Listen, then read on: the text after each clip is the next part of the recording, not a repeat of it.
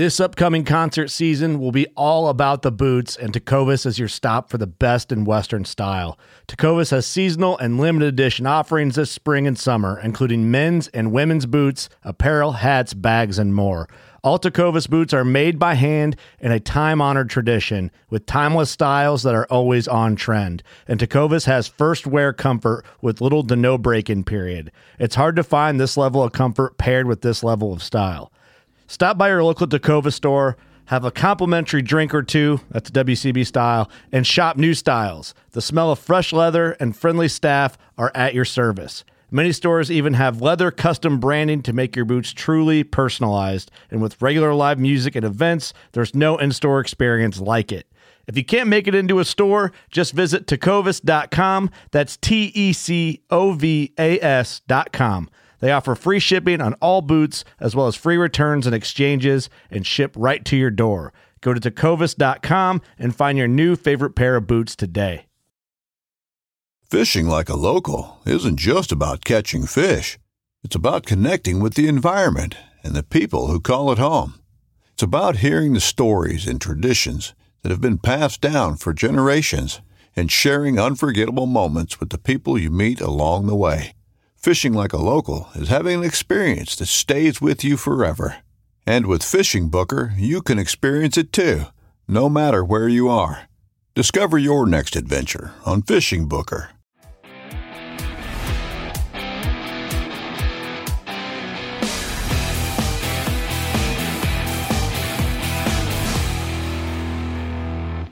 Hey, everybody. Welcome to How To Tuesday this week. We're going to talk about control with a spinning rod and a good presentation. A lot of people call it the splashless cast. Okay. Splashless cast is exactly that. You throw a jig, a shrimp, um, a crab, and you can actually make that thing land in the water with a spinning rod without a splash. Okay. Some people are really good at it.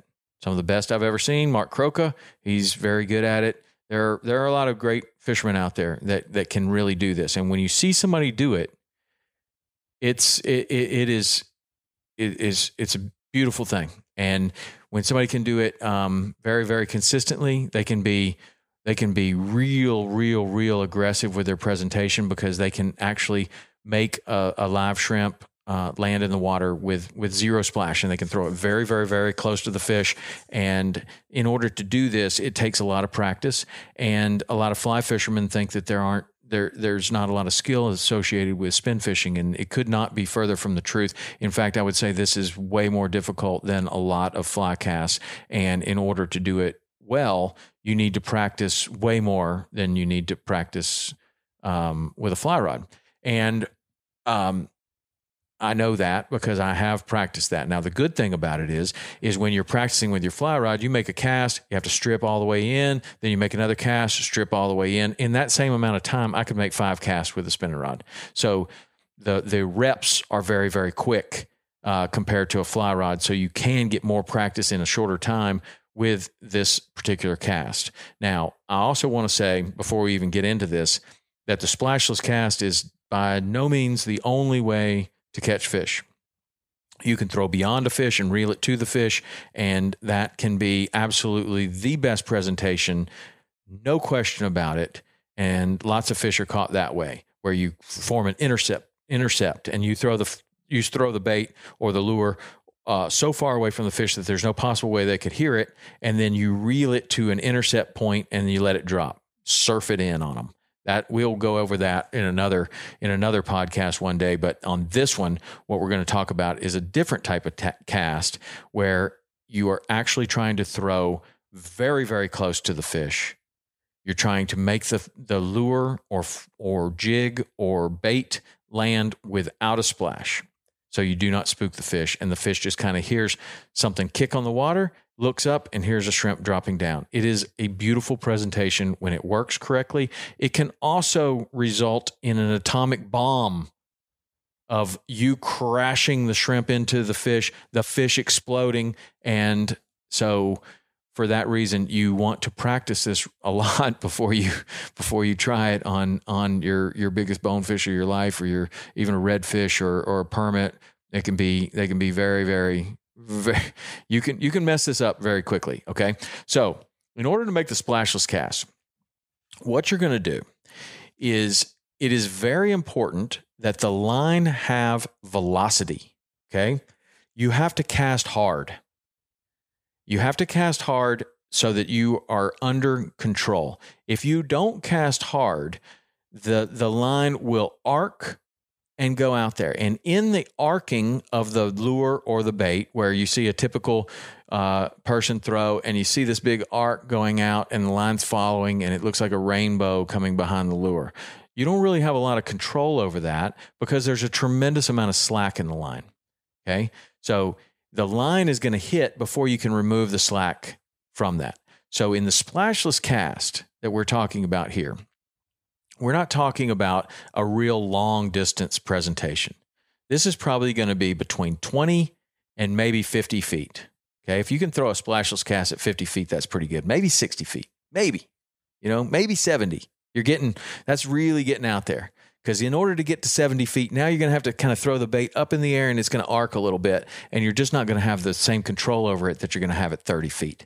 Now, if you develop uh, uh, velocity with the line, then the trick is to throw at an angle that is low to the water and then change the angle of the rod while the lure is or, or the jig is in route to your target and then as you so so i would get ready for my for my cast and i'm going to cast sidearm at a three o'clock angle i'm going to cast sidearm almost parallel to the water kind of at a downward angle, depending on how high I am. If I'm standing on a cooler, it might be a little bit little bit higher angle than if I'm standing on the deck of the boat or if I'm actually wading. But it seeming it seems like standing on a cooler gives you a little swing uh, where you can actually swing kind of at at the water level, which might not be possible if you're wading. But if you're standing on a cooler on a boat, you can kind of make the sidearm cast. So I'm making a sidearm cast at at at three o'clock and as that lure is going out, um, I am going to take the rod and I'm going to move it to a 12 o'clock position. Okay, this is crucial because what's happening is the line is going out parallel to the water, but then I'm going to stop the line at a different angle, which is 12 o'clock to, to, to the water. So the rod is now much higher, many feet higher into the air. It, I cast almost at water level, and now I'm holding the rod, the reel around about my face level, and I have the rod up so it's seven feet above me. Okay. What this does is it changes the angle of your your bait or lure or jig. Okay.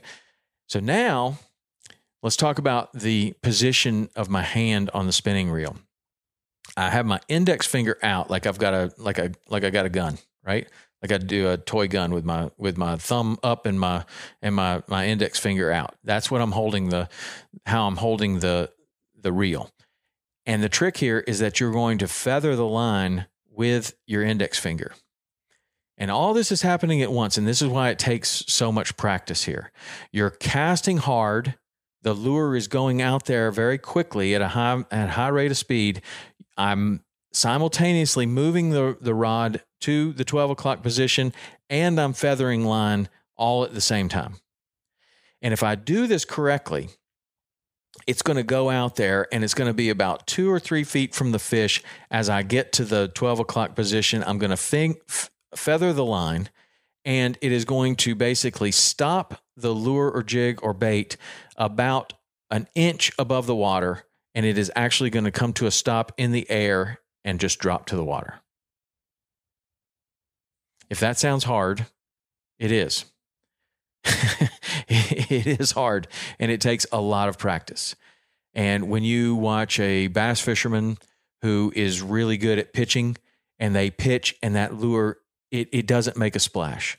It just lands on top of the water, even with the water, and it just it doesn't make a splash. And it goes in there and it just looks like you dropped it from from a, a millimeter above the water and it just sinks under the water. Okay. That's what we're trying to do here with this spinning rod at a bigger distance. The bass guys can do it with with their pitching because they practice it so much.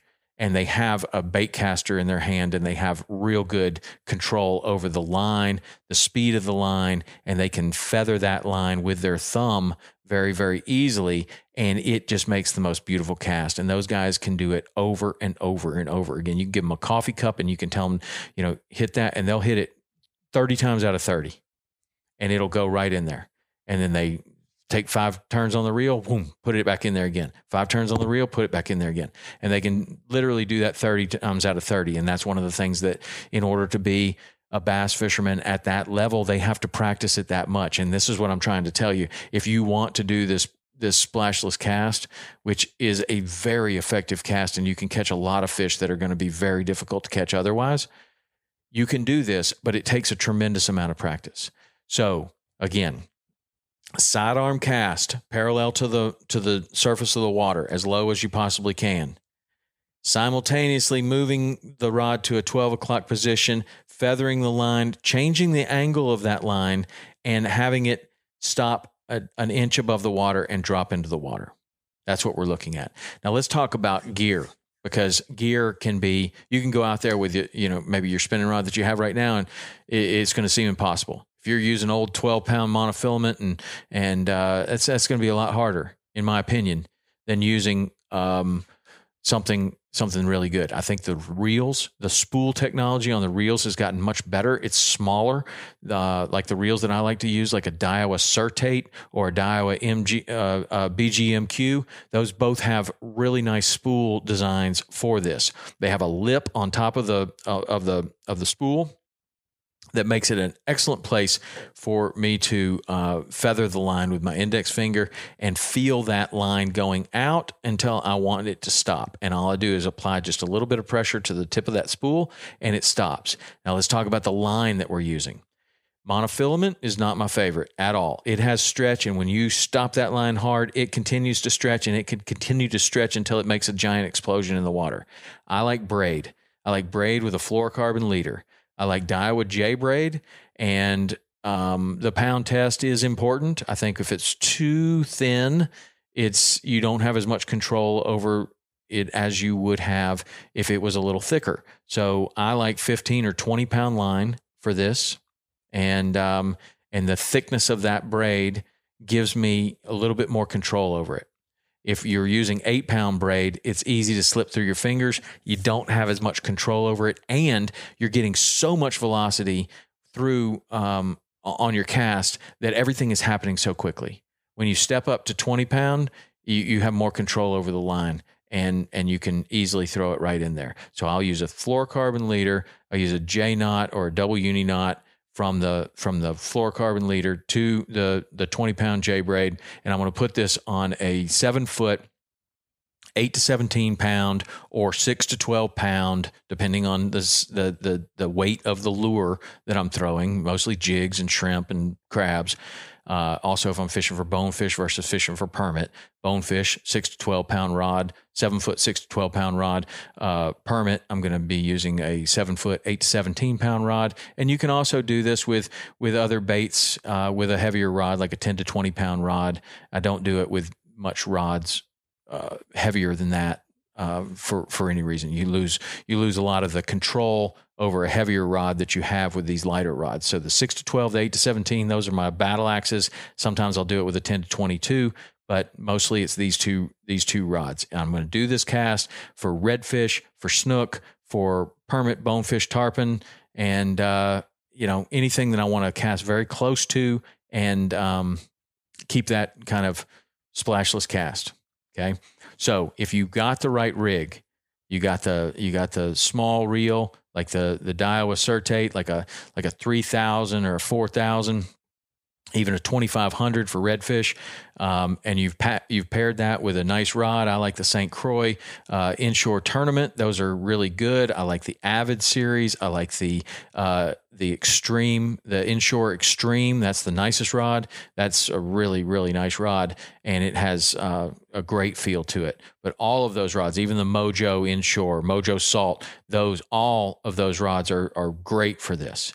In those in those actions. Seven foot six to 12 seven foot eight to 17 then you pair that with a with a modern reel which has a nice spool like the ones i talked about. You put your braid on there. I like the with j braid and i like it 15 or 20 pound. You it could be personal preference at this point. and then you're using um, what you're using for for for your lure is also very important. So quarter ounce jig uh, you're going to be able to get that to land very softly.